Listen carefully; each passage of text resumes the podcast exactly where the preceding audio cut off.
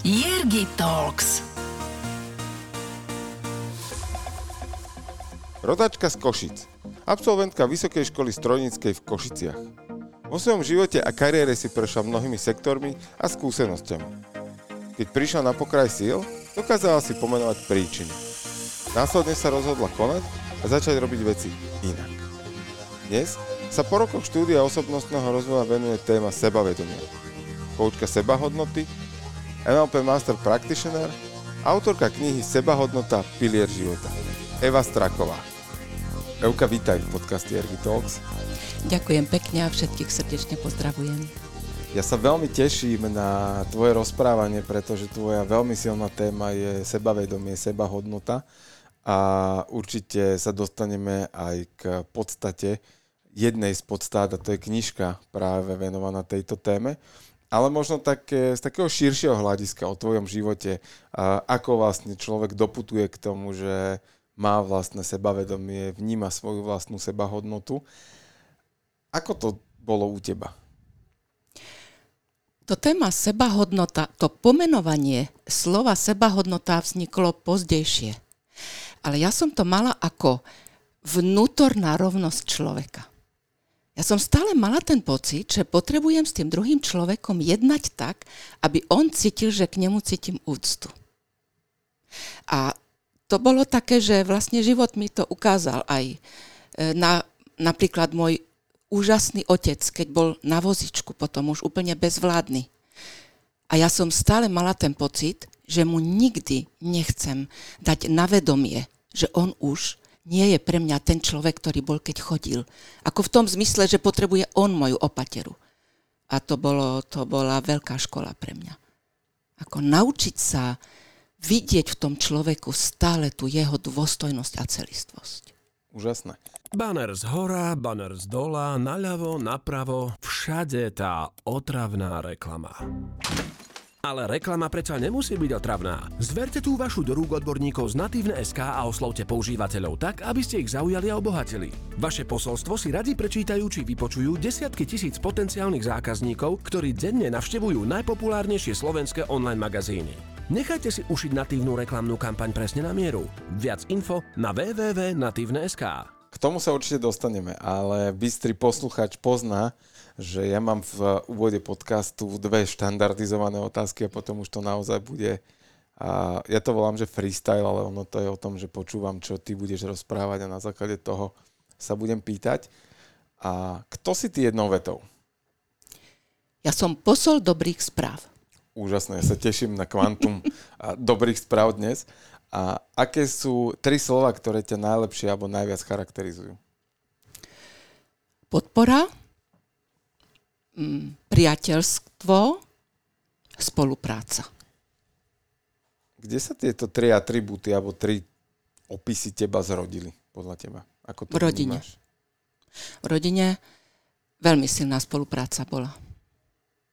E, my sme boli ako dve deti a rodičia a stále mi hovorili rodičia, že stôl stojí pevne preto, že má štyri nohy a že naša rodina, keď bude držať spolu, že vydržíme všetko. Čo to pre teba znamená dnes? Pre mňa e, znamená to to, že určitým spôsobom v tej chvíli to bolo pre mňa aj zväzujúce. To už trošku e, naznačujem to, že ak, prečo vlastne cez to všetko, že hovorím tak pekne o tej svojej rodine, prečo som mala potrebu rozoberať to trošku ináč. Takže na jednu stranu pozor na tú hranicu, kde končí tá spolupráca, kde sú tie prieniky. Na druhú stranu áno, pre mňa stále je rodina v tom ušom aj v tom širšom slova zmysle ten základ. Aké ty si mala detstvo? Ty si priamo z Košic? Áno, áno. Aké bolo detstvo v Košiciach v tvojej dobe? Krásne. Ja som bola taká tá vytúžená, e, boli starší rodičia, takže prvorodená cerka, ktorá proste bola šikovná. A potom sa mi narodil brat, teda nie mňa, ale mojim rodičom. A tam bolo na jednu stranu obrovská láska, na druhú stranu obrovské očakávania. ty, si, ty nám urobíš ten život krásny, ty, ty si naše slniečko, ty si náš anielik, ty si, ty si tá, ktorá nám urobí radosť. Takže fakt je, že nasala som obrovské množstvo lásky do seba a ja mám pocit, že naozaj v každej svojej bunke ešte aj dnes tú lásku mám. Mám z čoho akoby vyžarovať. Ako si vnímala tú zodpovednosť? Lebo keď to takto hovoríš, tak tam okrem lásky bola vkladaná aj zodpovednosť, že, že ty si zodpovedná za naše šťastie v budúcnosti. Áno, áno. Ja som to vtedy ešte úplne nechápala. Ale bola som tá, keď sa rodičia opýtali, kto nám pomôže, ktorá vyskočila prvá. Ja som bola tá, ktorá zo školy som prišla a uvarila obed na miesto, aby som išla s kamarátkami, lebo mamička príde domov a ja chcem jej niečo urobiť, nejakú radosť. Takže obrovská túžba akoby stále robiť radosť rodičom. A na jednu stranu to bolo úžasné, ale ja som po určitej chvíli zistila, že som závislá na pochvale. Mm-hmm. Takže potom som zvyšovala. Nielen som uvarila, ale ešte som aj upratala. A keď neprišla pochvala, tak som bola taká ako, ako smutná. Rozmýšľala som, že čo ešte môžem dať. Takže áno, dnes už sa na to pozerám takto. Uh-huh. A ja mám takú, takú vtipnú historku práve z dnešného dňa, kedy nahrávame podcast. Tak uh, my sme cestovali v aute ešte s jednou kolegyňou a jej volá mamina. A tým, že to bolo v jej aute, tak to bolo nahlas, tak ako podiskutovali. Ja som sa aj tak spýtal, že či ju môžem pozdraviť. A my sme sa v živote nevideli, netuší o mne. A ja som tak začal, že dobrý deň, ako sa máte, bla bla bla, takéto, takéto forky. A potom, že a čo vám dnes spravilo radosť? A tam normálne bolo počuť, ako, ako to proste šrotuje tie kolieska mm. v hlave, že rado, ako, radosť? Ja radosť? Ja, ja, ja viem, čo je radosť.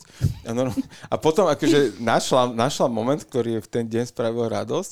Ale normálne bolo krásne cítiť a počuť to na tom, na tom rozhovore, že, že ako to človeka zaskočí, že pritom je to tak banálna vec, že, že čo ťa dnes potešilo, čo ti spravilo radosť ale koľkokrát si to naozaj za ten deň položíme takúto otázku, je, že koľkokrát si to vôbec uvedomujeme.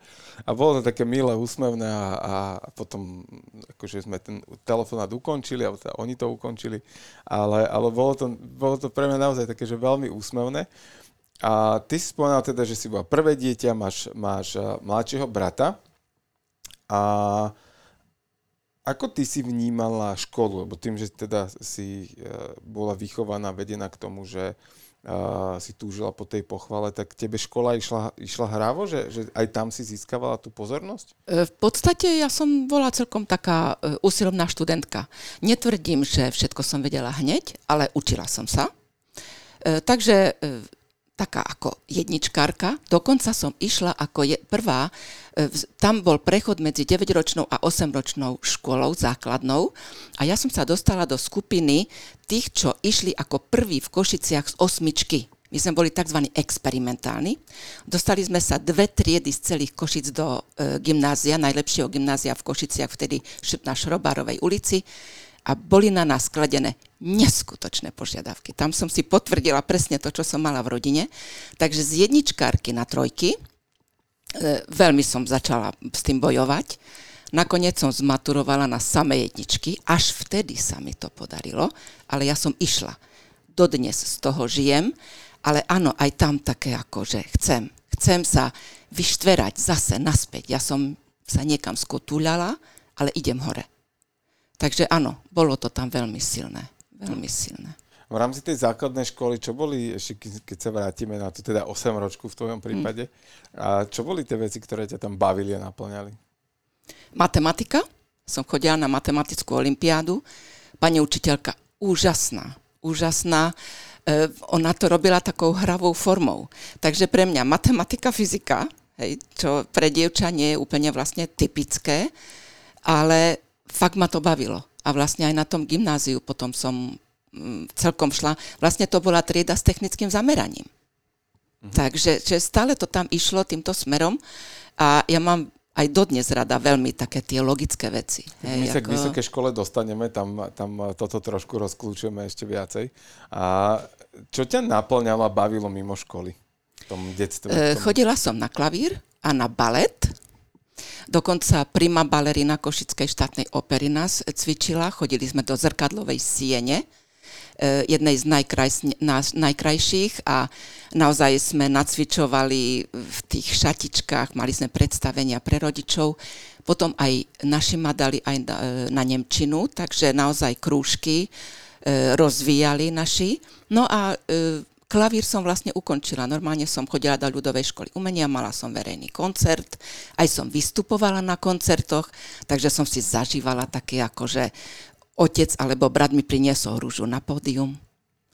A samozrejme aj tie, také ako, že nesmiem urobiť chybu, ale veľmi rada na to spomínam. Ako si sa vysporiadovala práve s týmto tlakom? Lebo a, ja teda, ja som to nedávno v niektorom z podcastov spomínal, tuším, že a, môj hudobný strop je to, že jedným prstom viem zahrať tri štvrtinu kohútik Araby. Že, že potom, tam, mne sa to proste potom nejak zleje a, a skončím a, a nikdy som tomu teda nevenoval väčšiu pozornosť, že by som sa to chcel naučiť do konca ale viem si predstaviť, že, že tá, tá zodpovednosť pri dieťati a ešte e, dupom pri tom, ako opisuješ to svoje detstvo, tej, tej túžbe možno až dokonalosti alebo takej tej pochvaly, áno, áno. A, že to bolo možno zväzujúce. Ako si sa ty vysporiadavala v tom čase s tým, volajme to kľudne tlakom mm-hmm. na, tú, na to dieťa, ktoré, ktoré ide vystúpiť na pódium pred, pred verejnosť, pred ľudí, pred rodičov, pred blízkych?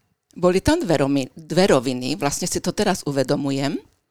Keď to bolo vystúpenie na verejnosti, tak tam som vedela, že naši ma vždy pochvália. Uh-huh. Aj keď budem mať chyby. Lebo tam bolo to fandenie, tá láska oveľa väčšia. Takže paradoxne, mne oveľa menej vadilo, keď som vystupovala na klavír, alebo keď som tancovala, hej, ako, ako tá baletka, ale oveľa horšie bolo pre mňa vyzvanie, keď bola návšteva, Evička, zahra, zahraj nám niečo. Ja by som sa najradšej schovala niekam do myšej diery, zaliezla pod koberec. E, lebo tam ja som si ešte nesadla, už sa mi tak triasli prsty, že som naozaj nevedela e, zahrať ani prvé tri noty, pretože tam bolo to očakávanie, že my vám teraz ukážeme, čo sme dokázali priniesť na tento svet. A Evička je tá, ktorá nám splní všetko to, čo my sme nemohli. Mm-hmm. Takže tam ja som povedala, že však ja tu musím reprezentovať otca a mamku. Tam som nereprezentovala sama seba, ako, ako tam vonku, kde povedali, že to je Evička Nemečová. Hej? Ale túto bolo, to je dcera Zoltána a Anny, takže to ma veľmi zväzovalo a úprimne povediac, veľmi dlho, možno ešte tak rok dozadu, keď som mala niečo povedať na, na oslave rodinnej, tak to bolo pre mňa oveľa, oveľa náročnejšie, ako sa postaviť pred, ja neviem, 80 ľudí niekde e, na prednáške a odprednášať to, čo je moje. Tak teraz som rád, že hovoríš za seba, pretože hovoríš k niekoľko tisíc poslucháčom v rámci podcastu a ide ti to fantasticky, takže ja som, ja som veľmi rád, že tu sedíš oproti mne a môžeme sa takto pekne porozprávať. A ako si sa s tým vysporiadala? A teraz minimálne to vieš pomenovať, vieš, eh, vieš sa na to pozrieť s nadhľadom. Ale aké to bolo sa s tým vyrovnávať v tom danom momente, v tom detstve? Lebo, a ty si povedala uh, jednu, a to možno nám otvára trošku tú, tú diskusiu do, do širších alebo do viacerých smerov, pretože si pomenovala jednu veľmi dôležitú vec a to bolo také, že mala som naplňať niečo, čo, si, čo oni nedosiahli vo svojom živote, tak vkladali do mňa. A toto ja som zažil pri futbale, ja som ako decko hrával futbal a uh, my sme to s takou partiou kamošov vždy volali, že, že uh, není nič horšie ako ambiciózny rodič uh, netalentovaného jedinca. Hej. Keď proste nám dali spoluhráča, ktorý na to skrátka nemal, a my sme, a to teraz sa ani nechcem vyťahovať, ale ja som hrával v Interi, my sme hrali prvú ligu uh, ako, ako žiaci, ako dorastenci, mladší, starší a nebolo nič horšie, ako keď nám tam dali niekoho netalentovaného, ale rodič chodil, furt chodil a tlačil ho, že musí, musí, musí. A to detsko to ani nebavilo a, a proste bolo to presne o tom, že ten rodič si projektoval to, že on z neho sa nestal futbalista, tak z môjho syna sa stane. A ty teraz teda pomenúvaš mm-hmm. tú, tú opačnú stranu. Aké to bolo sa s tým vysporiadavať, že dobre, teraz naozaj, že už si to uvedomuješ, vieš to pomenovať, vtedy si to žila. Ako si sa s tým vysporiadavala vtedy? Alebo hmm. kedy možno prišiel ten moment, že si si to uvedomila, že to je takto? Ono to bolo ešte trošku také ako iné, pretože tam tá láska tých mojich rodičov a tá podpora bola naozaj tak silná, že ja som to ne, nevnímala ako tlak. Lebo ja som naozaj vlastne vďaka tomu, ako tí rodičia zase boli veľmi empatickí v tom, že oni si všimli, všímali si, či ma to zaujíma. To znamená, keby oni videli, že naozaj ma ten balet alebo e, ten klavír nezaujíma, ja verím tomu, že by hľadali iné možnosti. Uh-huh. Takže tam to bolo o tom, že bolo potreba, aby som s tým súhlasila, aby videli ten záujem a potom prišla tá podpora a to očakávanie. Takže, takže bolo tak, to také akože latentné to očakávanie. Ale to bolo ešte zaujímavé, že tam bolo také, ako dnes sa tomu usmievam, ale pamätám si to, že oni povedali, vieš, keď sa stalo e, v, v rade na talenty, tak teba pán Boh asi mal rád, lebo ty si taká šikovná, ty si taká dobrá, zlatá a toto si dostala preto, aby si to dala ostatným členom rodiny, ktorí nie sú tak dobrí.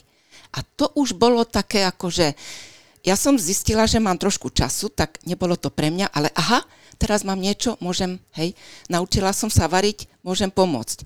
Ocko potreboval niečo, ja som bola šikovná, môžem ja urobiť. Takže ja som dobrovoľne zo svojho dávala a myslela som si, že to je takto úplne v poriadku. Lebo všetko to bolo akoby naozaj presiaknuté tou láskou, ktorá bola úprimná. Ty si ešte krásnu vec povedala teraz, že ti v podstate potvrdzovali tú šikovnosť, že, že, ti, mm-hmm. že ti ju ako keby vložili. A, a to je možno zase taký veľmi, keď to zoberieme z názoru, veľmi podporná vec pre život dieťaťa a, a dospievajúceho mm-hmm. človeka. Ale v zásade, keď to začnem aj dospelému rozprávať a budem mu pol roka rozprávať, že je šikovný, každý deň tak 6 krát, tak sa z neho šikovný stane. Ak mu budem rozprávať opak, tak dosiahnem to čo, to, čo mu ano, budem ano. rozprávať. Takže, takže toto bolo napríklad asi veľmi podporné zase, že, že oni ti dávali to sebavedomie, to vedomie ano. toho, že to zvládneš. Áno, áno, áno. Tam ale je jedna taká boľavá vec ešte pre mňa, o ktorej sa mi nerozpráva ľahko, ale myslím si, že je teraz tá chvíľa, aby som to povedala, a to je môj brat ktorý bol mladší, narodil sa s tým, že mal dýchacie potiaže, takže bol v úvodzovkách slabší a tým pádom on ne, nesplňal očakávania môjho otca. Ako nie v zmysle, že by ho nemali radi, ale vlastne potom my sme sa všetci zomkli okolo môjho brata, že ja som tá silná a on je ten slabší, takže všetci, včetne mňa, mu budeme pomáhať.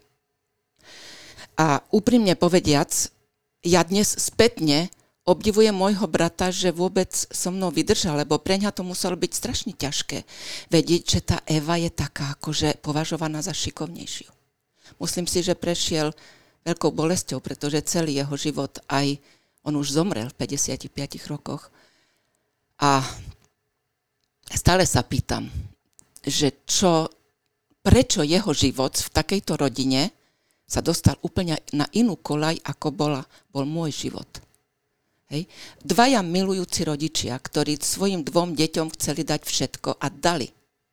Cez to všetko ja som sa uberala úplne iným smerom ako môj brat, ktorý bohužiaľ vlastne už k tým uvedomeniam ani nedošiel a odišiel skôr, ako som mu, dajme tomu, mohla pomôcť aj ja na základe svojej cesty. A tie odpovede, ako si povedal, na jednej strane možno sa nikdy nedozvieš, možno si ich aj práve pomenovala, ale a to je tá otázka toho, že prečo si on vybral túto rodinu, alebo prečo mu bola takto rodina pridelená, alebo vám on pridelený, ako, z akéhokoľvek uhla sa na to pozeráme, či, či z hľadiska viery, alebo z hľadiska proste uh, svetského života, tak, tak každý z tých uhlov má nejaké svoje logické vysvetlenia. A jedna z takých tých, eh, nazvem to, že biblických teórií alebo z toho, z toho uh, Božieho slova tá vetva je, je skrátka prenos nejakých uh, hriechov cez generácie. Ja to, tam to, to siaha 4 generácie minimálne dozadu. a to sa nikdy nedopátraš v zásade k tomu, že čo všetko sa v tej minulosti u tých predkov mohlo stať, kde oni hrešili, čo oni spravili za chyby. A, a, to, a to v zásade v minulom storočí sa ani nemusíme baviť, že sme tu mali druhú svetovú vojnu a, a tak ďalej a tak ďalej, čo, kde sa diali obrovské krivdy a hriechy. A, ale to sú že banálnejšie veci, hej, ktoré môžu spôsobovať práve to, že, Áno, že. Sa, že sa toto udeje v rodine, že síce ten, ten neviem, že prvé dieťa je, že všetko v poriadku, všetko klape a potom áno, a je, to, je to presne takto a, a je to vtipné, lebo je túto, vtipné, a túto príhodu ja som, ja som vôbec nepoznal a pritom nešlo myšlienkou, a keď si začala rozprávať o tom, že, že a, si sa narodila ty a potom ešte sa narodil brat, tak a, ja som tiež druhý v poradí napríklad, že mám mm-hmm. staršieho brata. A zaujímalo ma to, že ako si ty vnímala, keď sa narodil ten mladší brat, lebo mm-hmm. tiež vnímam, že my máme jednu dceru a tej venujeme všetku pozornosť. A potom príde druhé dieťa a ty tú pozornosť, akože, a môžeš sa snažiť to akokoľvek vysvetliť tomu prvému dieťaťu, to v tej hlavičke nemôžeš vedieť uchopiť, a že prečo zrazu tá pozornosť není všetka tvoja, ale deli sa a ešte duplom to ma- menšie dieťa potrebuje tej pozornosti ešte viac ako ty, ktoré už máš, ja neviem, 3, 4, 5 rokov a, a už niečo vieš, vieš robiť sám. Že ako si ty toto vnímala, že keď sa brat narodil? Počúvate Jergy Talks. Bolo zaujímavé, že ja som vlastne ako malé dieťa bola, bola začlenená medzi dospelých. Takže určitým spôsobom také ako ty si tá šikovná, ty si tá zdravá, poď s nami, budeme opatrovať bračeka.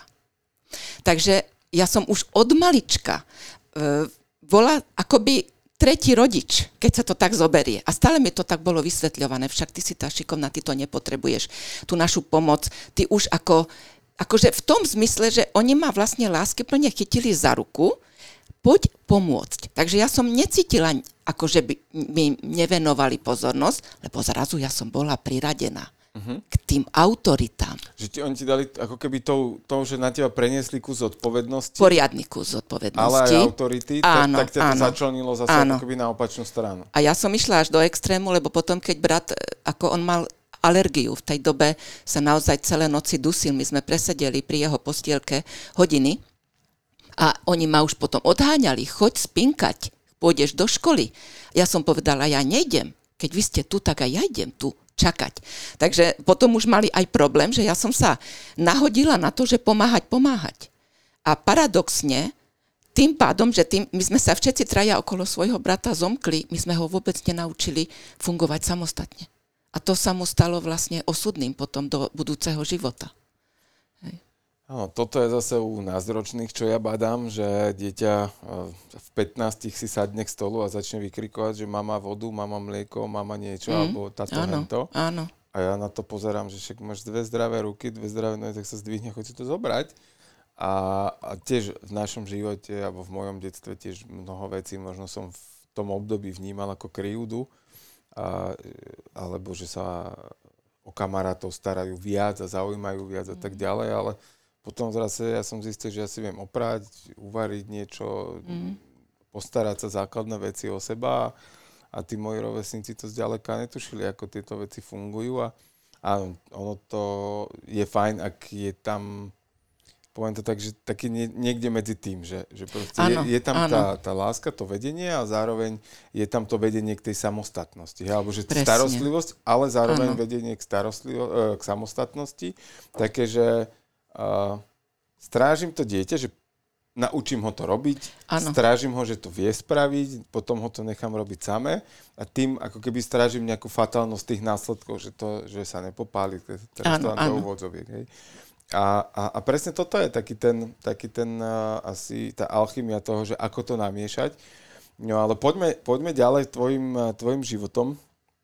Ako sa vyvíjala stredná škola? Ty si teda povedal, že ten uh, nástup bol neľahký, až by sme mohli povedať, že náročný, že, áno, že, že ten, ten prechod, že, že bola som jednotkárka, zrazu bum, ten stav je iný, ale práve ty si to nejakou mm, vôľou, alebo čím si, čím si to dosiahla, že čo to v tebe vybudovalo, že si z tých trojek sa dostala k tým jednotkám na maturite? No ja som, ja som mala tú predstavu, že tak ako som platnou členkou pre svoju rodinu, takže ja raz budem mať tú moju vlastnú rodinu a že čím viac budem vedieť, tým budem ako platnejším členom. A ja som si toto včlenila aj do štúdií a tam som bola veľmi povzbudzovaná hlavne svojim otcom. Len sa uč, pretože to učenie naozaj ti prinesie potom tú istú budúcnosť. No a tam samozrejme ešte trošku zohrala aj iná vec, akože fakt tie dejiny nám vstupujú do životov, lebo bol tam 68.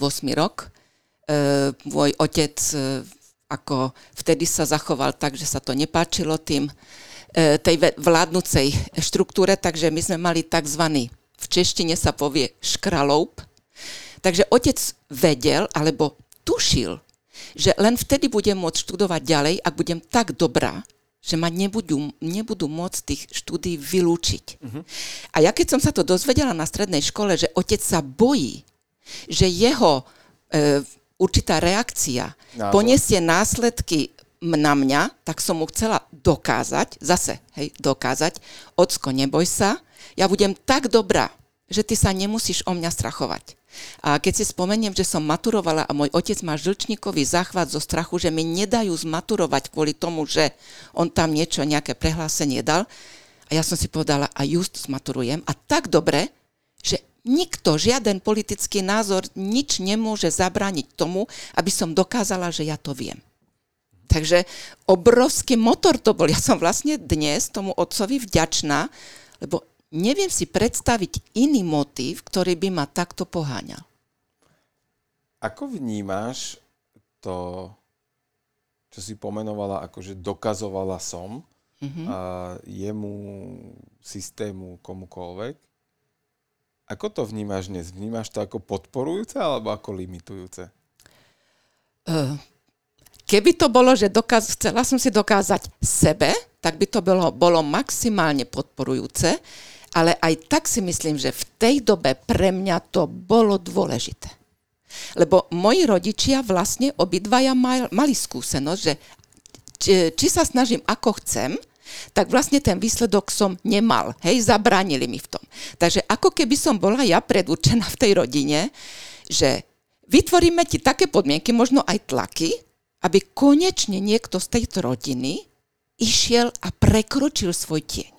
Takže áno, pre mňa to vlastne aj dnes je podporujúce, keď si to tak uvedomujem spätne. A vlastne som za to vďačná. Uh-huh. A akým spôsobom si a ty si toto vyhodnotila, kedy, kedy si si možno uvedomila to, že práve, že, že dokazujem to. Lebo jedna vec je naozaj, že, že my to v tých rokoch uh, maturity, dajme tomu rámcovo mm. 18 rokov, a 17, 18, 19, niekde v tom rozmedzi, a si uvedomujeme a, a, a, a žijeme to denne. Áno. Ale kedy je tam ten odstup toho, že mala som potrebu to niekomu dokázať? Veľmi dlho mi to trvalo, kým som na to prišla. To znamená, že e, 30-40 rokov. Akože až takto dlho som v tom dokazovacom móde žila.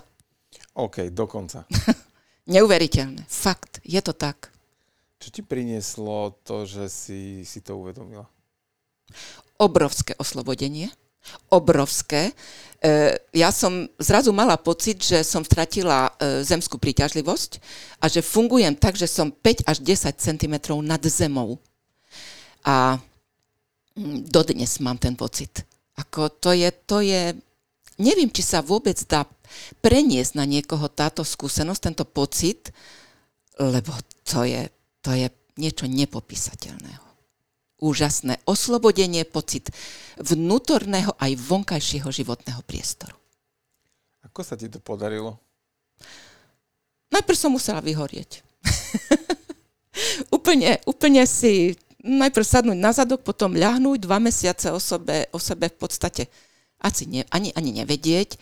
Môj zlatý manžel bol ten, čo ma držal nejakým spôsobom pri živote. Ono to asi nebolo tak dramatické, že by som uh, ako bola v kome, ale, ale proste môj mozog vypol, išiel len na to, že príjmi nejakú tekutinu a choď si umyť zuby.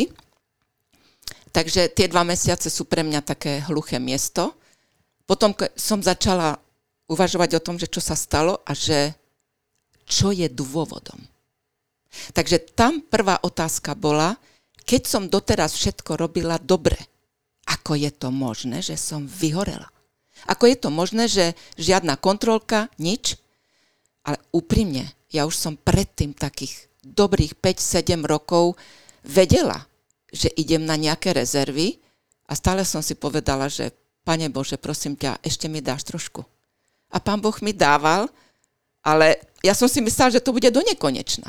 Hej? A zrazu povedal, no ale zlata moja, dosť vypnúť koniec, choď si ľahnuť. Bum. A potom mi povedal, no a teraz sa pýtaj. Teraz ti budem odpovedať. Doteraz si prosila, dobre, mám ťa rád, tak som ti dal, čo si chcela, lebo máš slobodnú vôľu. Ale vieš čo? Poď sa teraz opýtať, lebo neviem, či si robila dobre. Krásne. K tomuto momentu sa ešte dostaneme. A ako sa vyvíjal tvoj život po skončení strednej školy? Zmaturovala si, a dokázala si svetú systému rodičom, že, že to stojí za to. A ako, sa, ako pokračoval tvoj život ďalej? Kam, kam viedli tvoje kroky? Moja láska k matematike a fyzike tá trvala a mala som pocit, že som už tak dobrá študentka, že môžem ísť učiť. To bolo také moje proste ja som veľmi rada doučovala svojich e, spolužiakov takéto, aha, ja tomu rozumiem. Ja som milovala toto. Teraz viem, že sa tomu môže hovoriť aha moment, ja som vtedy netušila, ale len také akože to pochopenie a že ja som bola príčinou. Takže samozrejme som si chcela podať prihlášku, zase si zavolala škola mojich rodičov a vysvetlili im, že ja predsa nemám dostatočne dobrý politický profil rodinný na to, aby som mohla ja zodpovedne učiť budúcu generáciu na budovanie socializmu a komunizmu. Takže mi povedali, že v žiadnom prípade, že ani doporučenie mi nedajú. No a ja zase, no ale ja som dobrá, tak som začala hľadať školu, kde ne, mi nedali podmienku, že teda musí... Áno, kádrový profil. No a čo iné ako technika tam sa naberalo na kila študentov, na tony, hej. To filtrovali v prvý no, 1200, 1200 nás začalo, 165 nás skončilo. Dobre si to. Takže tam som išla bez, bez príjimačiek, tým pádom tam neboli filtrácie, dokonca som mala spolužiačku dceru kňaza. Takže som si podala najlepšia spoločnosť. A zase som išla. A teraz sa budem tak dobre učiť, aby ma nemohli vyhodiť. Takže ja som si nemohla dovoliť dekanský termín. Ja som sa naozaj, ja som brala jeden predtermín za druhým. To bola Slovenská technická univerzita? Slovenská technická univerzita, vtedy to bolo Vysoká škola technická, strojnická fakulta v Košiciach. Odbor e, strojnická technológia dokonca. Vysoká... Zváranie a povrchové úpravy. Dokonca, čiže ty, vieš, ty by si vedela pozvárať niečo, hej? Áno, my sme ako gymnazisti každú sobotu povinne museli chodiť do továrne, takže ja som zvárala, frezovala, sústružila, všetko.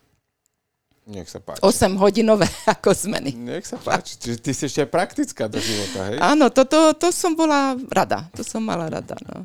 OK. A čiže, čiže tam stále bolo to, uh, ten motív, keď sa áno. tak zoberiem, že, áno, že motiv, motivom bolo dokazovať uh, systému, že, že ja si to zaslúžim, ja som dostatočne šikovná na to, aby som uspela. Ockovi urobiť radosť, nespôsobiť mu bolesť, pretože jeho to veľmi trápilo, že akože nejakým výrokom takzvané ublížil rodine. Uh-huh. A ja som povedala, ja toto nedovolím a chcem im robiť radosť. OK. A robila si si radosť aj sebe?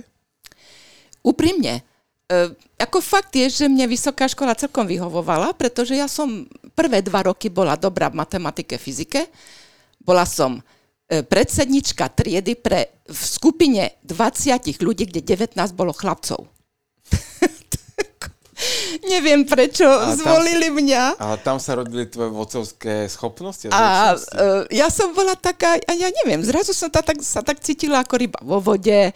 Tí chlapci si zo mňa strieľali, robili srandu, ja neviem, zviazali mi rukávy, kabáta, také veci.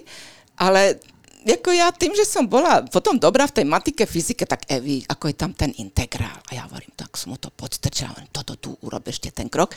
Takže ja som si ich získala takou ako bezprostrednosťou. A ako sa mi to potom hodilo v treťom a štvrtom ročníku, keď sme robili rezy a, a tie špirály a anuloidy a, a skrutkovice, A vtedy oni, tí priemyslováci, prišli a povedali, toto tu nerob tak, ten, ten pohľad je zle.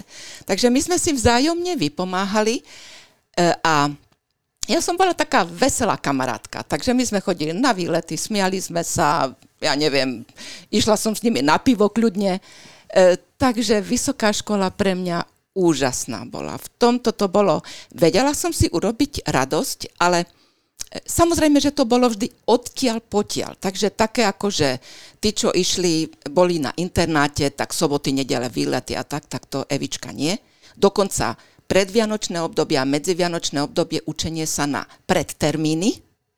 A nie preto, že by ma nebavilo pozerať sa na televízor a ísť ale ako ten predtermín, ten mi nikto nemôže zobrať. Keď ten urobím, tak už, už nebudem odkázaná na milosť a nemilosť dekana, aby mi schválil, nejakú mimoriadnú skúšku. Takže stále to tam bolo.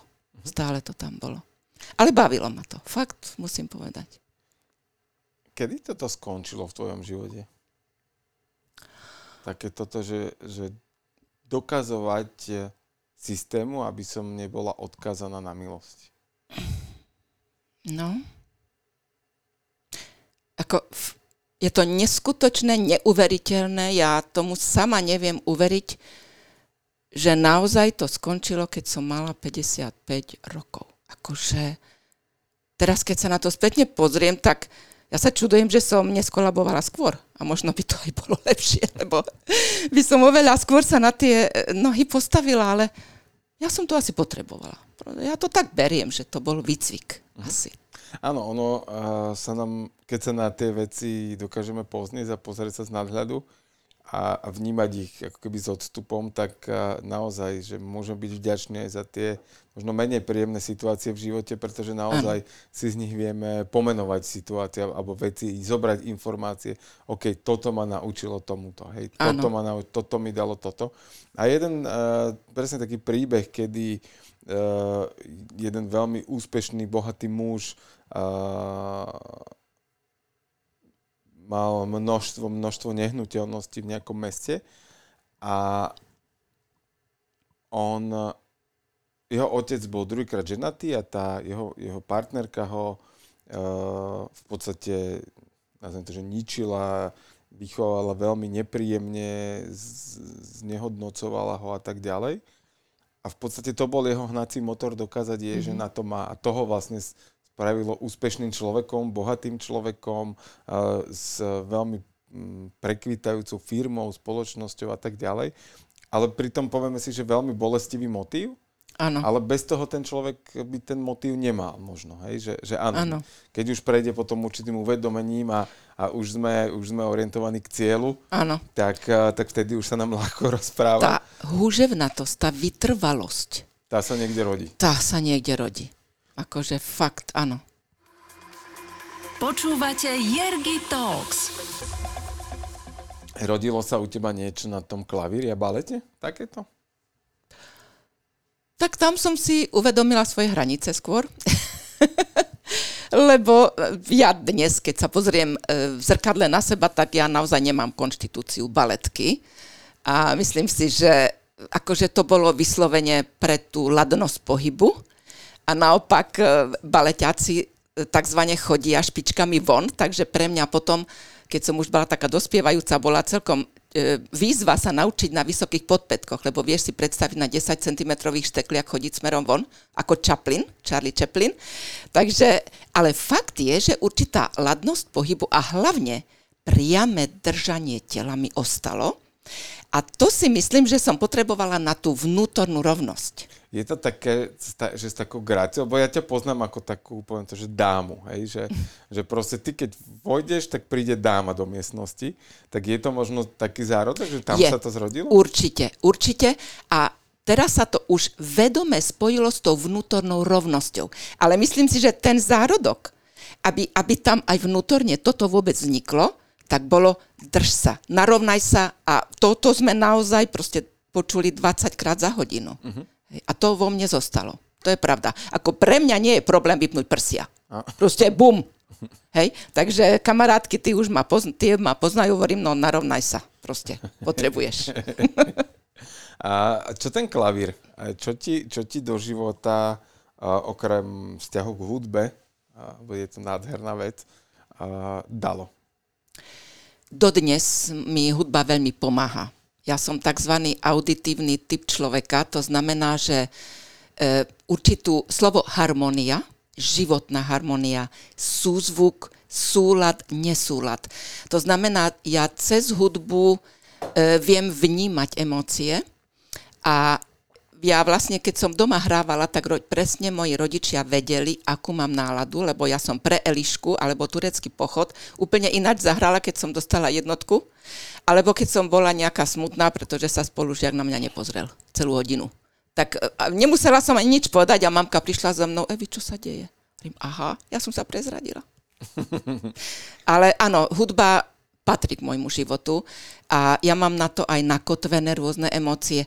Milujem hudbu vo všetkých oblastiach a trošku urobím len taký skok. E, mám syna, ktorý tiež sa narodil trošku s alergiou, dýchacie potiaže a ja som si povedala, ja nedovolím, aby proste bol ten opatrovaný, len ten obaľovaný chlapec, tak od jeho 5 rokov sme začali chodiť na flautu, aby sa naučil dýchať. A vďaka tomu, že ja som mala to vzdelanie, tak som 7 rokov s ním hrala ako rodič s dieťaťom v orchestri rodičia s dieťaťom e, a to bola študentka pána profesora Žilky, ktorý bol veľmi známy na tú flautu, takže altovú sopránovú flautu. Môj syn hraje na troch druhoch a my sme hrali napríklad Vivaldiho 4-ročné obdobia.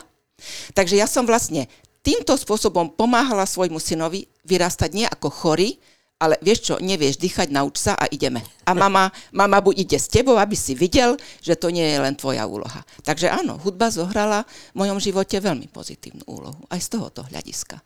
Zahraš si ešte niekedy? Veľmi málo. Môj nádherný klavír s baroknými nožičkami ostal v Košiciach. E, teraz už bohužiaľ si myslím, že by som potrebovala viac času, Nevzdávam to ale, mám to tam, že, že chcem, ale zatiaľ som sa k tomu bohužiaľ nedostala. Flautičky mám odložené, tiež nie. E, teraz mm, ja spievam a pískam. Ja viem veľmi dobre pískať po mojom dedovi, takže niekedy susedia nám aj začnú klopať, lebo ja keď sa pustím do operetných melódií, tak e, akože neviem, či to trojčiarkované C je čisté, ale ja keď ho vyťahnem, tak si myslím, že majú úplne vibrácie na nami susedia. Rezonujú okna. Áno, ale uh, áno, uh, muzikalita z rodiny mojich, uh, mojej mamky, keď si predstavíš, že moja mama v 93 rokoch si zhruba pamätá okolo 2000 textov pesničiek. Wow. wow.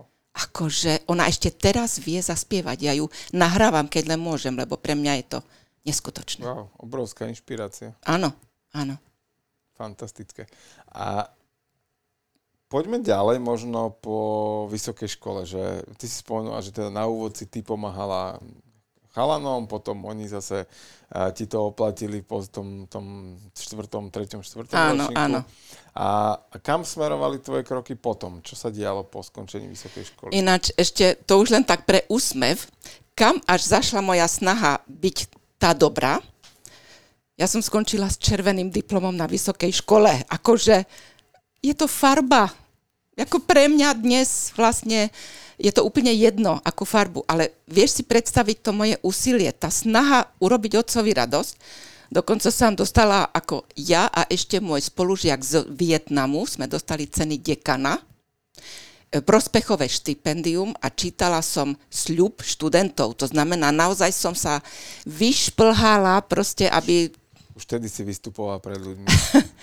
a ja keď som videla môjho otca, keď som videla tie slzy v očiach, keď som videla u mamky, že áno, tak akože naozaj sa nám urobila radosť, toto bolo nepopísateľné. No a mala som byť asistentkou na vysokej škole a zase ma dosiahlo to, že bohužiaľ ako stranický profil nemôžete učiť, takže som nastúpila do firmy podstate s červeným diplomom za najnižší plat do najmenšej firmy v Košiciach, lebo ja som vôbec nehľadala prácu. Všetci moji spolužiaci už mal, mali prácu. No ale tak dvojročná skúsenosť, ja som navrhovala ústredné kúrenie. Moje maximum bolo do objektu vojenskej správy 60 miestností, takže akože za dva roky celkom slušný progres. No ale medzi tým som sa zoznámila so svojím manželom, e, ktorý bol Pražák. No a keď dostal dobrú prácu v zahraničnom obchode, tak sme už prestali riešiť, či Košice, či Praha, lebo ja som nemala ambície odísť od rodičov. No ale nakoniec sme sa tam vybrali a ja som si povedala, no tak technické vzdelanie, poďme si vybrať niečo, aby som mohla cestovať do Košic. Takže tým pádom železnica, lebo voľné listky. Takže úplne nový obor. E, postavili ma na hlavnej stanici medzi Kolajnice, keď nebol tam vlak. Povedali mi, pozri sa hore. Hovorím, čo tam vidím? Ja hovorím, no nič tam nevidím, vtákov tam vidím a tak. hovorí, pre Boha živého, pozri sa lepšie. Tam je drôt, má priemer 1 cm, je 6 metrov nad tebou. A tvojou úlohou bude urobiť také konštrukcie, aby ten drôt bol presne v tej výške a presne tak ďaleko od osy kolanice, ako je tu.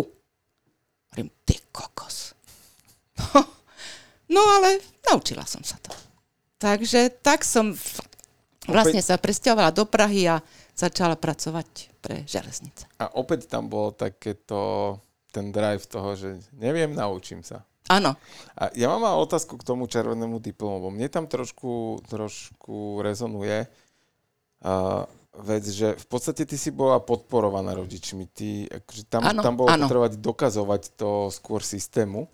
A, ale možno zo všeobecním to tak, že, že ľudia, ktorí majú potrebu dokazovať rodičom, že sú dosť dobrí, skôr to majú naopak, že sú nedoceňovaní tými mm-hmm. rodičmi. Áno. Že, že u teba, mi to znie ako trošku paradox, že, že napriek tomu, alebo možno vďaka tomu, že ťa tak podporovali, takže si im chcela spraviť tú radosť to naplniť. Hej? Lebo, áno, lebo áno. Že, že to nebolo takéto a, a ja ti dokážem, že som dosť dobrá, aj keď ty mi nadávaš celý čas. Nie, nie, máš pravdu, áno, áno, bolo to ináč, áno. Ale ten zvrat príde okay, teraz. Okay, hej? Tam, tam, sa to... tam, tam sa to otočí. OK, dobre, dobre, dobre. Ale ako som si povedala, že budem zachovávať, hej, ako, ako ty sa pýtaš, ako tú, tú časovú líniu. Super. Takže zatiaľ som ešte tam neskočila. Ešte, dobre, čiže mm-hmm. zatiaľ si podporované dieťa. Zatiaľ som dobre. Eh, podporovaná dieťa, áno. Dobre, áno. a mm, prechod do Prahy a odstrihnutie od rodičov zjavne prináša zmenu podporovaného dieťaťa. E, moja mamka upadla okamžite do depresie. E, môj otec bol taký ako, e, však ona si poradí a tak ďalej, ale tiež ten vnútorný smutok, ale on mi ako držal palce, ale Vieš si predstaviť, keď po roka, pol roka pred svadbou ti ľahne mama a prestane komunikovať? Vstala v deň svadby, aby vôbec bola na obrade. A pritom ona hovorí, ja ti to nechcem nejak rozporovať. Ja rozumiem tomu, že musíš odísť, ale ja si na to asi v živote nezvyknem. Takže tam obrovské výčitky, obrovské. A tu začína tá nová storka. Ja som sebe, a svojim rodičom dala sľub, nech som kdekoľvek, vždy tu budem vtedy, keď vy budete potrebovať, budem vám celý život k dispozícii. 700 kilometrov. Medzi tým. A tento sľub ja som začala plniť. A plnila som ho až do svojich 55 rokov takým spôsobom, že keď môj otec sa dostal na vozík, lebo veľmi ťažko ochorel. Moja mamka e, mala e, so srdcom problémy a kardiostimulátor a môj brat sa kompletne zrútil kvôli tomu, že bol nezamestnaný, dostal schizofréniu a jeho dve deti a manželka mali veľké potiaže. Ja som si celú túto skupinu ľudí dala na plecia a mala som pod, kuf, pod postelou zabaraný kufor a keď e, som keď mi zavolali aj o polnoci, že je zle, tak ja som zobrala dovolenku, nechala rodinu, potom už aj syna a s manželom a išla. A nepozerala som sa, ako sa cítim, ako mi je, či mám teplotu, či mám termín, čokoľvek, pretože pre mňa bola absolútna priorita pomôcť rodičom. Sľub, ktorý som im dala. Aké je uvedomenie toho, že si sa sama stala otrokom? To slovo som ešte nikdy nepoužila. Otrok znie strašne. A len ešte vložím to, že Ako si to ty vnímala? vnímala som to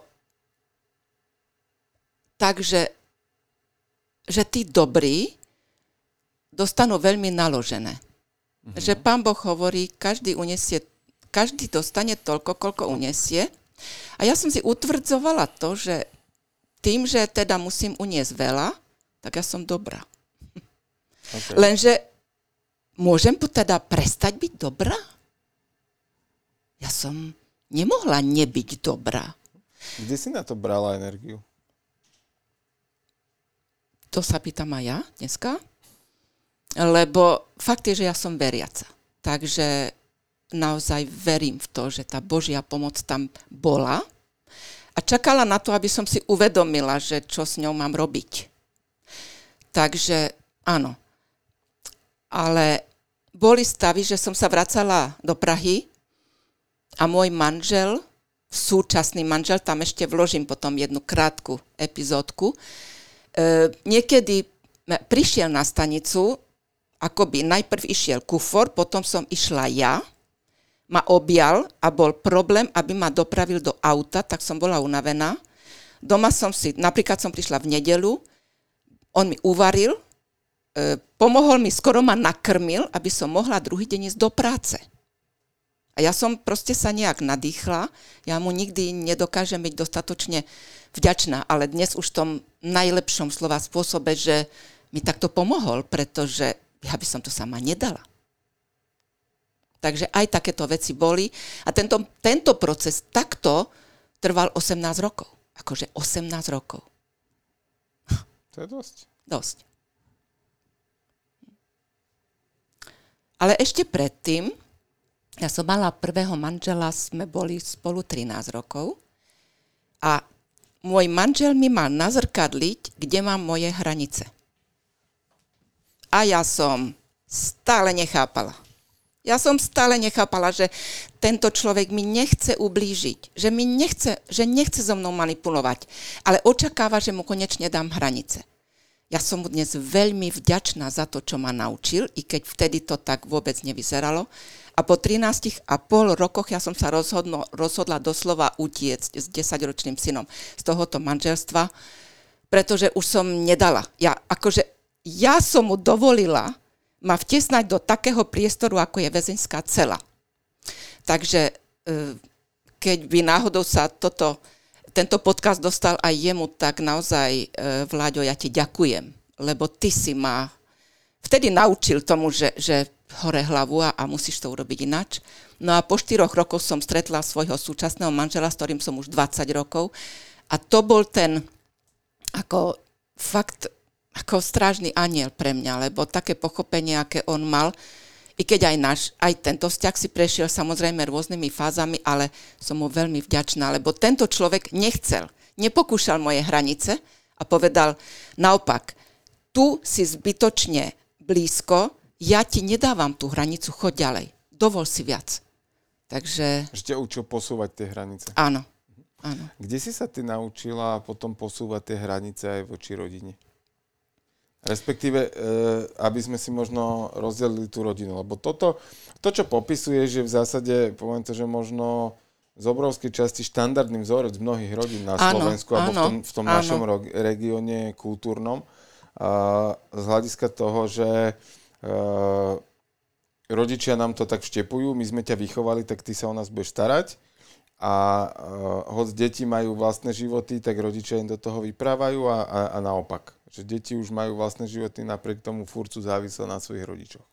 áno. Kde je podľa teba ten moment, uh, kedy, nazvem to, že dám, dám to takým príkladom, že kedy prist, prestrihnú tú pupočnú štúru a, a oddeliť sa, že ale teraz ja už mám vlastnú rodinu, mám svoju partnerku, svoje dieťa alebo svoju ženu, svoje dieťa, to, toto je moja jednotka, toto je moja základná jednotka rodina. E, teraz myslíš, kedy som to mala urobiť ja? Napríklad, alebo obecne? Kedy si to ty uvedomila možno Mhm. a potom sa môžeme pobaviť, že kedy ako si to možno ty si uvedomila voči, lebo tam máš rozmer, že ty voči, tvo, voči Áno, tvojim áno. rodičom Áno. a bratovi a zároveň ale potom ty voči svojim deťom, že či už toto bolo inak. No ja som potom dostala v jednu dobu prácu v Anglii a lietala som do Manchesteru pracovať, čo bolo akože veľmi prestížna záležitosť. A určitým spôsobom som mm, stále chcela ešte prepájať aj s tou starostlivosťou o svojich rodičov a môj otec ochorel tak, že 4 mesiace som bola v Košiciach v kuse. A samozrejme toto malo vplyv aj na môj, môj výkon a potom v tej Anglii e, mi povedali, že ďakujú za moju prácu, že už ako nechcú so mnou pokračovať. Pre mňa akože veľmi bolestivá vec a odpoveď mojich rodičov, mamky, chvala Bohu, že si o tú prácu prišla, lebo my ťa potrebujeme. A toto bola tá veta. Ja som sa tak vzoprela a hovorím, stop, stop, stop, stop, stop. Akože, čo to je? Akože, kde je v tomto teraz tá podpora, kde je tá láska, lebo toto malo byť vyústenie mojej celoživotnej snahy a zrazu, chvala Bohu. Takže tam som sa aj fakt hnevala. Ja som sa veľmi hnevala jednu dobu.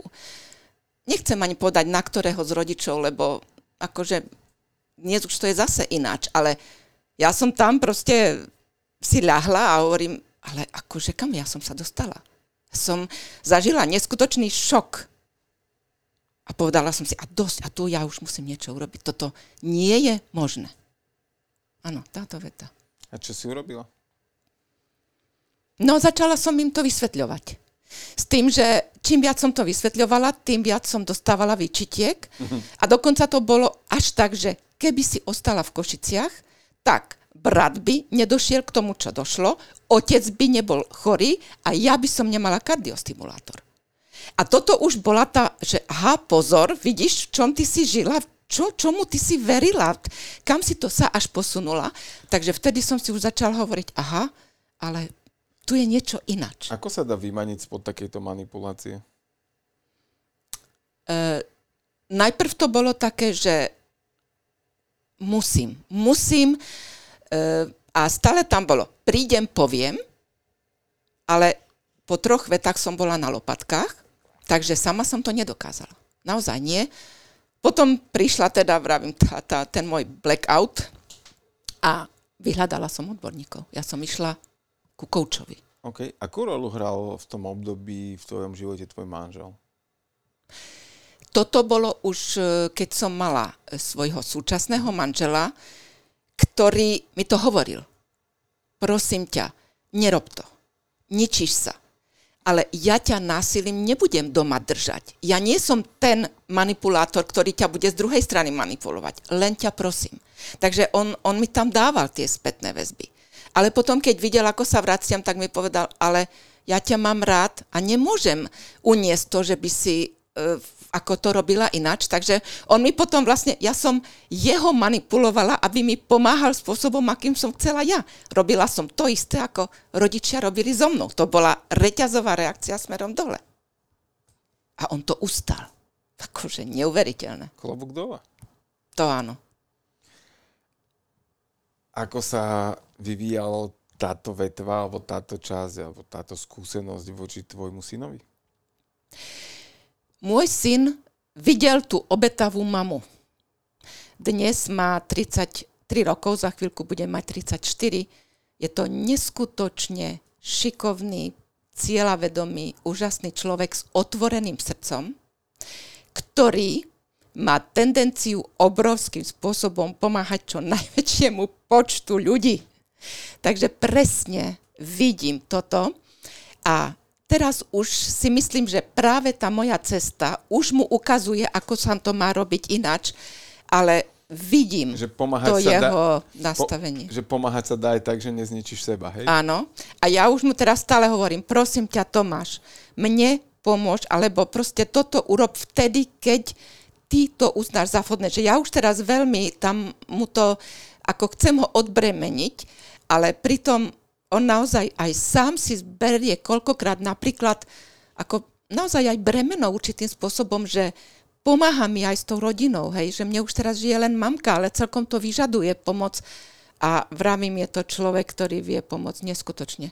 Je, priateľom, kolegom, rodine. Hej, veľmi, veľmi. Takže tam sa stále len modlím, aby on tú hranicu mal. Aby, ne, aby nedopadol naozaj tak, ako som dopadla ja. A ako si teda dopadla ty s tým tvojim vyhorením? A keď to, ako si sa k nemu dopracovala? Hoď teda sama si pomenovala, že dneska už si uvedomuje, že tam mm. nejaké signály toho, že to máš robiť inak a zabrzdiť e, boli, ale že chápem to zase aj z tej opačnej strany, že ten vlak sa rútil a proste nebola ručná mm. brzda, ktorá by ho zastavila. No ja som začala hľadať pomoc. E, prvá bola moja neter, ktorá mala takú tú anielskú cestu, takže prvé veci ako čakra, nádych, výdych, začne si uvedomovať energie a tak ďalej, takže jej som veľmi vďačná. A potom som išla e, tiež ďalej, zase to bol človek, ktorý viedol tou duchovnou cestou a mala som s ním jednu techniku, keď mi on povedal, mm, pusť to, pusť tie povinnosti. A ja, ja som povedala, ja to neviem pustiť. A on hovorí, ako si to predstavuješ? A ja hovorím, no je to obrovská stena, ktorú ja držím. A on hovoril, ja som tu pri tebe, zavri oči a pust tú stenu a uvidíš, čo sa stane. A ja som plakala hovorím, nechcem. A on hovorí, ale ja ju podržím svojou energiou, neboj sa, pust ju. Ja som ju pustila, stena ostala, nehla sa. Som sa tak strašne nadýchla, vydýchla, otvorila oči a on hovorí, poď ďalej teraz, odtiaľ. A hovorí, tak čo, stojí stena? A hovorím, no stojí, ďakujem, že ju držíš. A on hovorí, ale ja ju nedržím. Ona drží sama. A hovorím, ty kokos. A ja som toľko rokov držala niečo, čo vôbec som nemusela. Takže takéto uvedomenie. A potom som si podala a idem ďalej. Takže e, coach, coaching u Aleša Kaliny, emočné rovnice, kde som sa nauč- e, ako dostala som správu, že konám podľa určitých nastavení, ktoré nie sú moje. No a to bolo niečo to akože... to potom je... si uvedomiť, podľa čoho som fungovala, tie vlny také, že to, čo si robila pre Boha živého, ako, ako si... Počúvate Jergy Talks. Boli tam také fázy, že sa ti stredal nejaký hnev s tým, že si bola zároveň vysporiadaná s tým, že to tak a, a prijatím toho, že, že vlastne je to v poriadku, ako to bolo? Áno, bolo veľmi dlho. A ako boli to veci, ktoré som naozaj e, nedokázala úplne prijať. Hej? A napríklad s mojim bratom som sa uzmierala s tým, že uzmierila, že som ho odprosila za všetky svoje negatívne myšlienky voči nemu, až keď umieral. Ja som tak vďačná, že som mohla byť pri jeho smrteľnej posteli, držať ho za ruku. Už nero, nemohol rozprávať, ale ja som ho odprosila, povedala som mu, prosím ťa, prepač, ja som teraz pochopila, akú si musel mať bolesť. Rozumieš mi? Daj mi vedieť očami. On mi rozumel a ja som sa opýtala, odpúšťaš mi? On mi odpustil. A ja som tak vďačná za to, že toto som mohla zažiť, lebo toto mi teda dalo obrovskú silu ísť po tej ceste. A ja viem, že to, kde som dnes, vlastne je aj následok tejto chvíle. Tam som si povedala, ja to naozaj chcem prejsť celé a chcem aj jeho život pochopiť spätne. Aspoň čo sa dá. Aspoň nejaké veci. Je to aj také, že ty v podstate to jeho posolstvo možno práve v tom uh, naučiť človeka chytať ryby? Áno. Mu nosiť áno. potravu, áno. chceš šíriť ďalej a, a, a robíš to vlastne? Áno a dať aj tomuto človeku, ktorý sa dostal úplne naozaj na dno s nulovým pocitom sebahodnoty, ten pocit, že ty tú hodnotu máš. Ty ten potenciál máš, aby tomu uveril. Bohužiaľ, on podľa mňa, môj brat, e, odišiel s tým pocitom, že vnútorné prázdno. Že bol úplne odkázaný len na nás a ja stále dúfam, že že vlastne ten jeho život nebol zbytočný, alebo nebude zbytočný aj ten, ten skorý odchod vtedy, keď ja budem čerpať z jeho e, osudu a budem ako vysielať tie dobré správy, aby som mohla e, svojimi dobrými správami aktivovať druhých. Ja sa zamerne vyhýbam slovu pomáhať, lebo pre mňa pomáhať je darovať, To znamená, ja pomôžem starkej s taškou. Ale ja chcem inšpirovať, podporiť a dať ľuďom správu, že oni môžu vstať a ísť ďalej. Ja im môžem pridržiavať chvíľočku ruku v tom balance, ale ja chcem, aby oni pochopili, že tú silu majú oni. Takže keď sa rozhodnem e, pomôcť, tak ja automaticky darujem. Ale ja chcem, ja chcem inšpirovať, chcem, pomáha, e, chcem podporovať a chcem prebudzať a aktivovať potenciál každého človeka. A to aj robíš? Robím. Teraz mám jednu krásnu príhodu, keď som prichádzala sem. E, som tak išla s kufrom, som sa prechádzala krásne až sem, zrazu vidím človeka na uprostred ulice, cesty. Našťastie žiadne auto nešlo, hneď som položila kufor, išla som za ním, chytila ho za ruku, hovorím, pane, viete, že idete po ulici? On hovorí, ale ja nevidím. Hovorím, aha. A on vyzeral ako taký ako bezdomovec, nikto sa ho nevšimal, hovorím, poďte, poďte rýchlo sem ako na. A e, zrazu on hovorí, no ale ja som chcel ísť tam a tam. A ja hovorím, viete čo, ja síce idem tam a tam, ale pomôžem vám, povedzte mi, čo potrebujete. Tak e, sme sa tam dohadovali, že, že niekam do reštaurácia a tak, ale ja som mu povedala, viete čo, môžem vás doprevadiť tu na najbližšie miesto, kde budú miestni a pomôžu vám. Lebo ja nie som z Bratislavy, ja neviem, kde je, mi popisoval nejaký park a tak. A aj vtedy ma napadlo, nie také, že ja ho chytím, ako si ja myslím, ale pane, prosím vás, ako to bude pre vás dobre? Chcete, aby som sa vám ako za rameno vás chytiť, alebo za ruku? Ako vám môžem ja pomôcť, aby to pre vás bolo príjemné? Takže sme došli a vtedy už, keď on ucítil ten prvý schod a prvé dvere, tak hovorí, ďakujem, pane, ja už si tu poradím. Ale on išiel rovno. Ja som mu nedala ruku okolo pliec, aby sa on musel ohnúť. Ale ja som mu chytila tak ako za a hovorím, poďte a vy povedzte ako rýchlo. A ja som videla, že, tomu, že ja som mu vlastne priamo nepomohla. Len som ho doviedla k pomoci, ale spôsobom, aký je pre ňoho príjemný. Akým spôsobom si, si, si sa ty vo svojom živote dopatrala, vybudovala, vytvorila, a získala pokoru?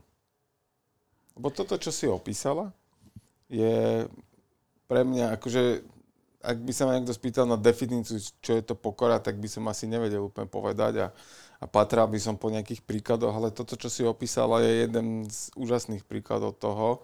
A že je to rešpekt druhého človeka, môcť mu podať pod, po, pomocnú ruku pre neho vyhovujúcim spôsobom. Áno. Na to mám svoju mamku. Ja mám najlepšieho mentora a učiteľa svoju mamku. Pretože ona vie veľmi intenzívne vyjadriť svoje emócie. Idem takto ako definovať, lebo ja mám veľmi rada, ale akože vždy, keď urobím nejaký pokrok, ona mi presne nazrkadlí, aký veľký ten pokrok je.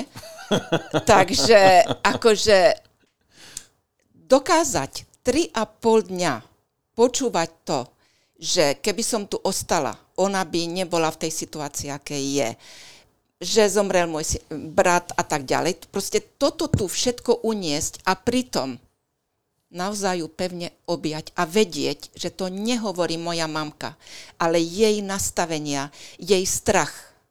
Jej strach z toho, že je sama. Jej, jej neistota a taká strata pevnej pôdy pod nohami, keď odišiel otec. Ja som jej jediná istota.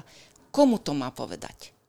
Takže v podstate taký ten štvorročný cyklus toho, kým som sa prepracovala k tomu, že ja, teraz som sa práve vrátila od trojdňového pobytu od mamky, kedy už je to o tom, že zrazu tá moja mamka už tieto veci prestala hovoriť a, a keď aj povie, ja ju viem objať a povedať jej, mamka, ja som teraz tu.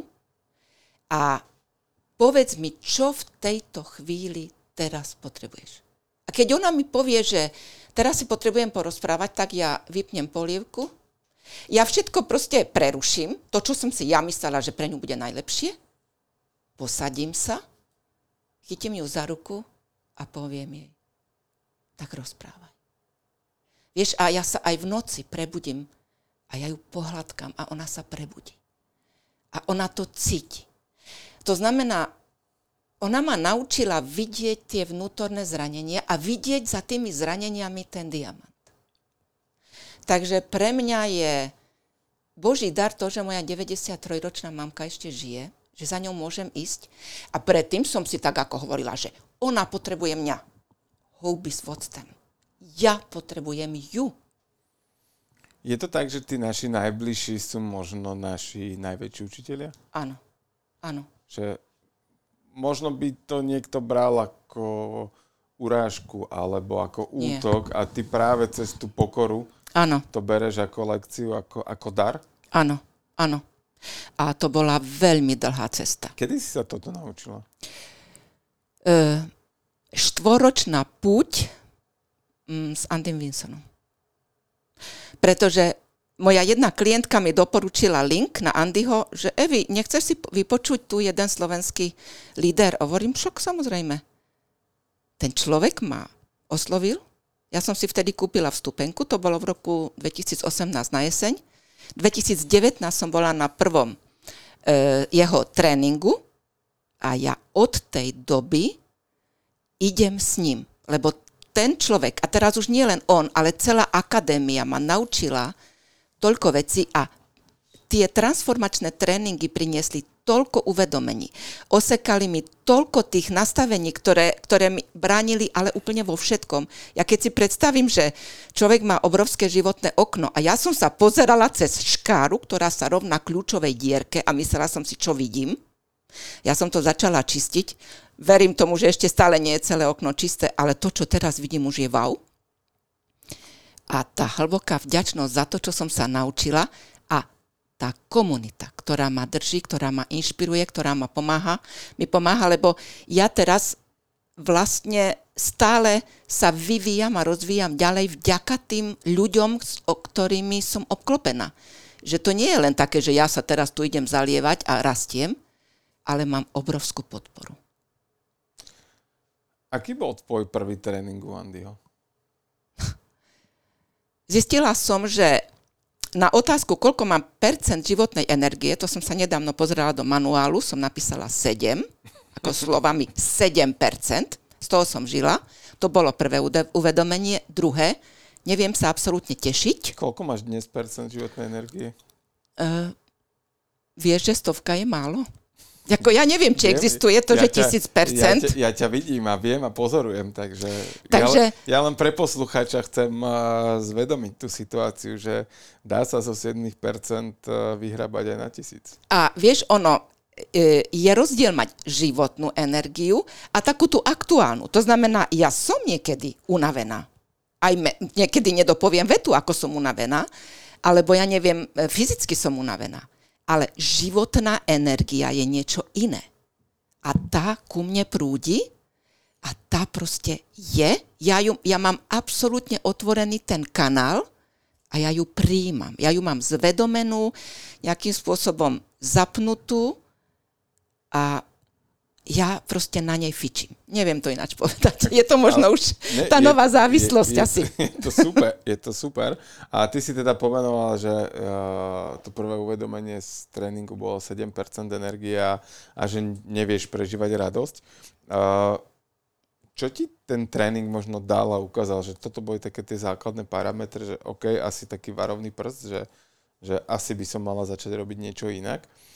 A čo boli možno tie veci, prečo si, alebo ktoré ťa motivovali zotrvať v tých tréningoch a, ísť ich a, kus, alebo rad za radom a ďalší a ďalší? Ja som si hneď kúpila VIP členstvo na splatky a také akože existuje riešenie.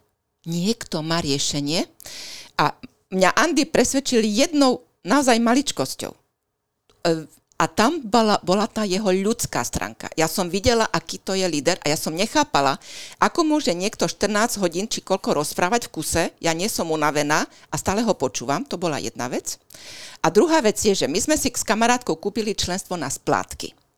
A ja taká nadšená, hneď večer som sa išla fotiť s Andym A ja som taká ukecená, takže hneď akože majster so mnou, tak hovorím, a predstav si, Andy, ja už mám kúpené členstvo. A on hovorí, a kde máš tričko? Hovorím, no ja nemám, lebo my sme kúpili na splátky, tak ako my sme nedostali. A on nič, sa usmial. Druhý deň prídeme a zrazu Andy na začiatku. Prosím vás, všetci tí, čo ste si kúpili na splátky VIP členstvo, poďte na pódium, dostanete trička. Tu nešlo o to tričko. Ale to, že človek, ktorý mal na tréningu 1200 ľudí, počúval tých ľudí.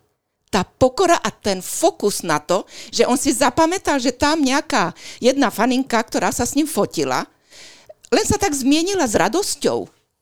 A on sa postaral o to, ja mám dodnes to tričko, keď doma potrebujem niečo urobiť, tak proste... Ja, že utreť. Za jeden rok obrovský skok, tak ja ho mám proste, lebo toto ma presvedčilo, tento človek je presne ten, ktorý vie, čo je to byť človekom, čo je mať ľudskú stránku, vrátane e, aj tých, ako ľudská v zmysle nedokonalá, ale tá všímavá. Takže áno, on mal tam určité pravidlo, ktoré vy, vyhodnotil hneď, že aha, dá sa ešte vylepšiť a hneď to aplikoval. Toto bolo pre mňa absolútne určujúce a ja som naozaj začala kráčať. Ja som ešte ten rok absolvovala asi 8 ďalších tréningov a medzi tým som si naskladala všetky profesionálne tréningy. Dneska ich mám absolvovaných asi 40, plus k tomu obidve úrovne NLP. A mám tu česť, že som sa dostala do týmu k Andymu Vincenovi ako odborník a už ja teraz mám tu česť a radosť, vlastne šíriť e, t- tie myšlienky cez tú obrovskú platformu, ktorú Andy vybudoval, takže neviem si predstaviť akože úžasnejšiu životnú cestu, ako mám teraz ja. Čo to prinieslo pre tvoj život, keď by sme to zhrnuli do nejakého možno krátkeho odkazu, a krátkej informácie, že čo táto púť tých tréningov, lebo na to si človek povie, že to muselo stať peňazí, to muselo byť e, strašne veľa času a energie a, a tak, ale čo je tá hodnota, ktorú ti to dalo? Čo máš teraz a predtým si nemala? Úžasnú podporu, obrovské množstvo uvedomení a v podstate Andin má jednu e, ako neuveriteľnú schopnosť, ktorú na tých tréningoch som zažívala na vlastnej koži, v priamom prenose osobná transformácia.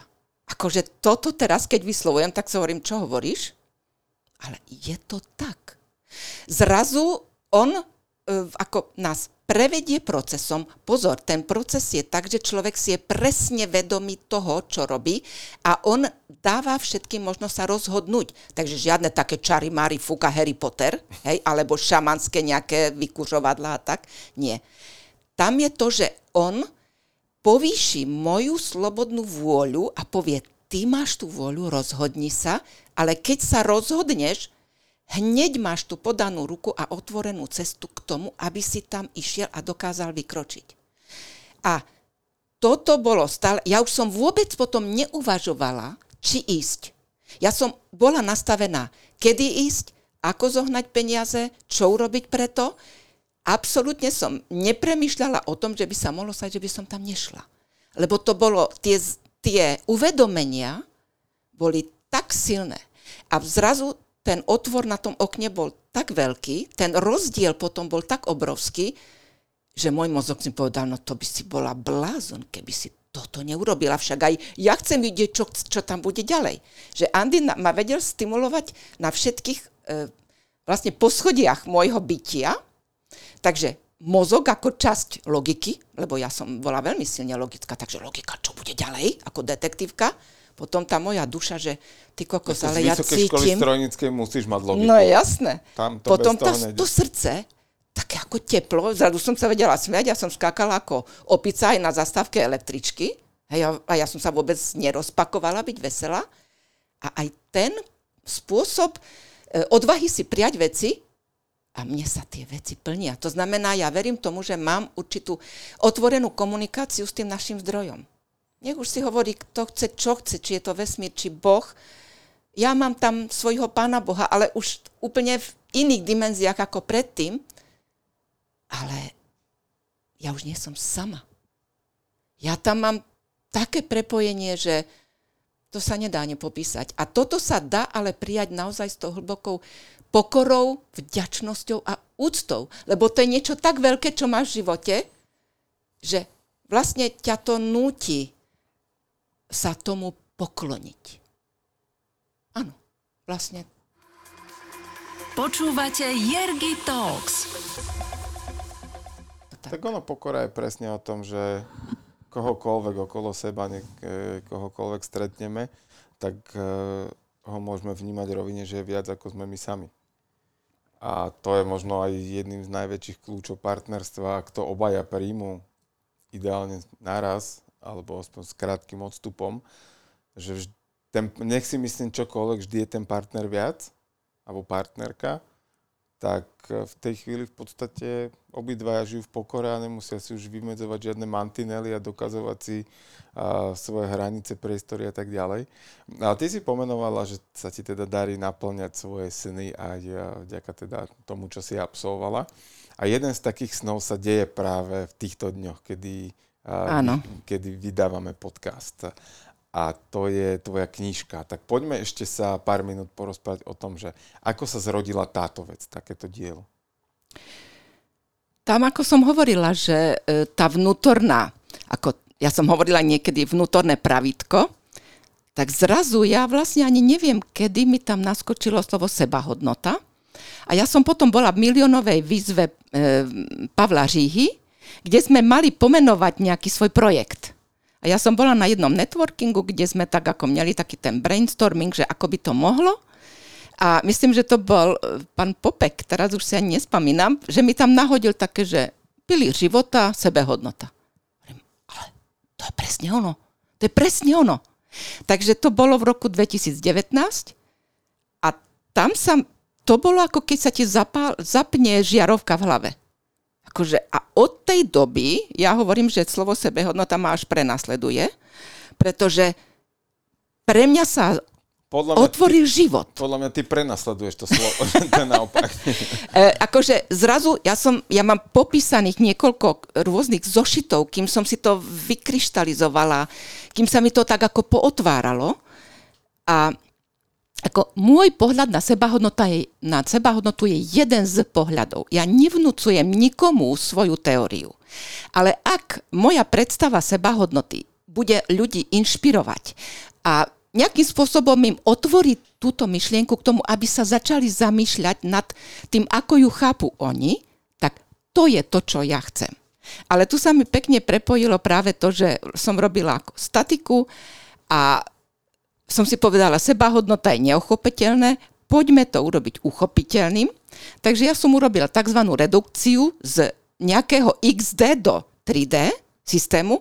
Takže keď nevidím sebahodnotu, poďme niečo postaviť pod ňu, čo budem vidieť a môj mozog to vyhodnotí.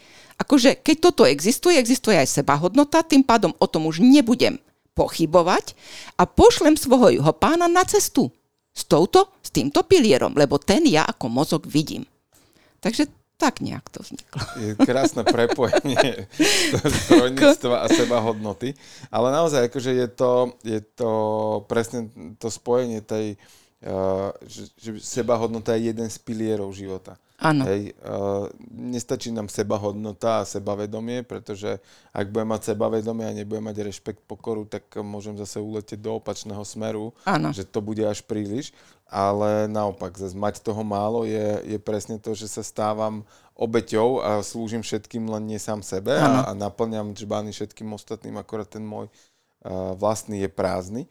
A čo možno pre teba znamená lebo to, čo je v knižke, si ľudia budú môcť prečítať áno, a o malú chvíľu aj povieme, že áno. kde si to môžu zakúpiť. Ale čo pre teba znamená to, že sa ti podarilo takéto dielo uskutočniť a, a, a že uzrelo svetlo sveta? Obrovskú radosť a nádej, že budem môcť jedna z tých, byť jedna z tých, ktorá v dnešnej dobe poskytne ľuďom nádej, že môžu nájsť pevný bod v sebe.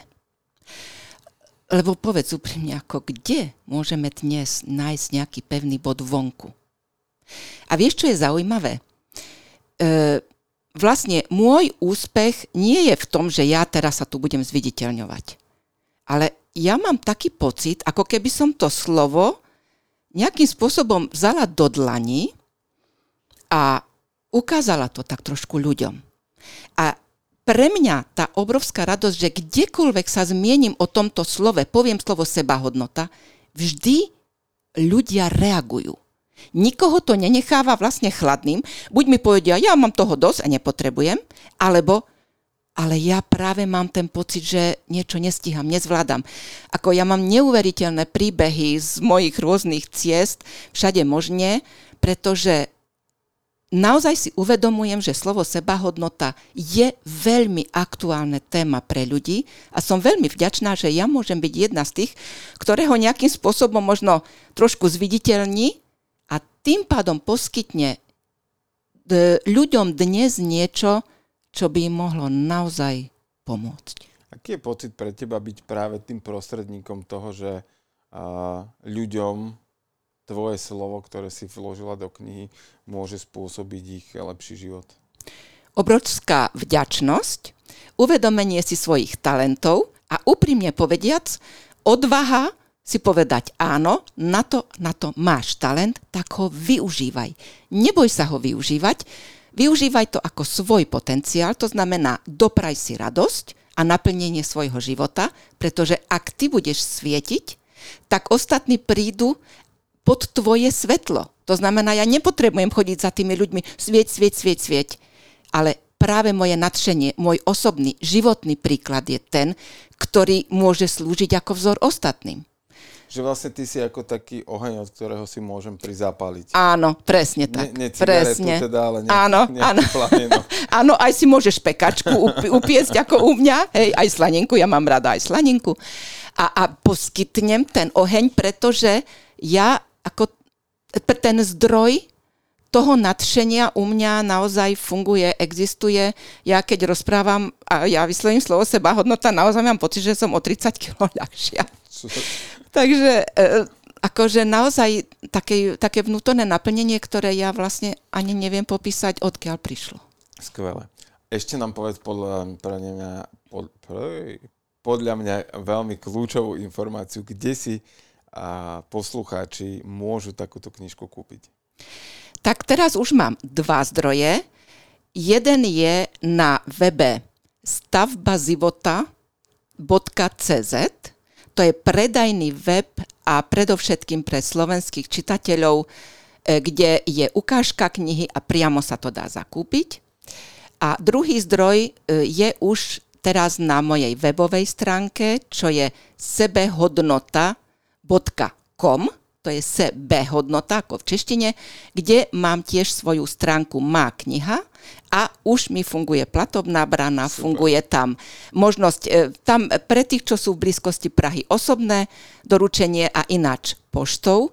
A dokonca mám teraz jednu tretiu veľmi potešujúcu správu, e, ktorú mám priamo od Andyho Vincona, E, ktorý mi povedal, že Akadémia Andyho Vinsona v blízkej budúcnosti zaradí túto knihu do svojho portfólia a bude behom niekoľkých dní možno tu kúpiť aj v rámci Super. e-shopu An- Akadémie Andyho Vinsona. Super, fantastické. Tak uh, ja želám tebe, aby sa knižke darilo a ja pevne verím, že pre teba bude to najlepšie naplnenie a tá najväčšia odmena, keď a bude teraz hľadám to slovo namiesto pomáhať, ale keď bude inšpirovať ľudí a keď im a, ukáže možno návody, recepty toho, ako naštartovať, a pozapínať svoje vlastné gombíky, seba hodnoty a to, aby a, žili ľudia svoje životy naplnenejšie a šťastnejšie. Ja by som ešte veľmi chcela poprosiť, ak aj medzi vami, milí poslucháči, sa nájdú tí, ktorí si kúpite moju knihu napíšte mi spätnú väzbu. Určite ma nájdete aj na Facebooku a je tam aj vlastne stránka tej knihy Facebooková, kde zbieram spätné väzby preto, že ja samozrejme už mám v hlave pokračovanie tej knihy a veľmi rada by som reagovala na váš pohľad. To znamená, čo vám tá kniha dala, aké uvedomenia, čo by ste potrebovali alebo chceli ešte nejakým iným spôsobom, dajme tomu, podať čo by ste chceli si odo mňa iného prečítať. Ináč kniha je v češtine, lebo žijem v Prahe, ale moje videá zase na Motilife sú v Slovenčine, takže myslím si, že žiadna jazyková bariéra nie je. A naozaj dopredu veľmi ďakujem za vaše spätné väzby, lebo ja ich potrebujem. Chcem, prijímam ich s vďačnosťou a spätná väzba neznamená len písať, aké je to úžasné. Kľudne mi naozaj napíšte, čo vám to dalo a možno čo aj nedalo, aby som vedela na budúce to ešte urobiť ináč. Super. Euka, ďakujem ti veľmi pekne za tvoj čas, za to, že si si zaradila do svojho programu a cestovania cestu cez Bratislavu, a aby si sa s našimi posluchačmi podelila o tvoj životný príbeh a o to, čo a boli možno tie krásne, krásne veci, možno nejaké údolia, a, ktoré ale priniesli mnohé ponaučenia a zvedomenia a ja ti taktiež želám, aby sa tebe darilo a bola si šťastno naplnená a aby si mala tú životnú energiu a optimizmus, ktorým oplývaš e, vždy, keď prídeš. Ja veľmi pekne ďakujem za pozvanie. Pre mňa to bola naozaj veľká česť a radosť. A aj tvoje otázky vlastne si mi teraz určitým spôsobom nasvietil nejaké veci a mám aj vďaka tomuto rozhovoru nové uvedomenia, za čo ti veľmi ďakujem. A toto je pre mňa zase ďalší dôkaz, že sa sny plnia. Pretože ja sa chcem vlastne čo najviac priblížiť tej verejnosti, aby som mohla byť ten posol dobrých správ a vďaka aj tomuto rozhovoru si myslím, že si mi aj ty otvoril túto možnosť. Takže ďakujem. Ja som veľmi vďačný, že som mohol a, a ja pevne verím, že možno aj toto je jeden z krokov, ktorý ťa dostane a, k tomu šípovi, aby si ano, sa ano. Do, do, reali, do, do relácie a, v Českej televízii. Takže myslím, že, teda, že to je v Českej Áno, áno, áno, Karel Šíp, e, všechno party. Pane Šipe, když mě slyšíte, prosím, pozviete mne, ja sa na vás teším. Ďakujem ti krásne, no a vám, milí poslucháči, želáme nádherný deň, fantastické ráno, úžasný večer, kedykoľvek nás počúvajte, majte sa fantasticky a, a ja vás pozdravujem ešte raz s Eukou Strakovou. Dovidenia, majte sa krásne. Jergi Talks vám prináša Jerguš Holéci v spolupráci s Aktuality SK.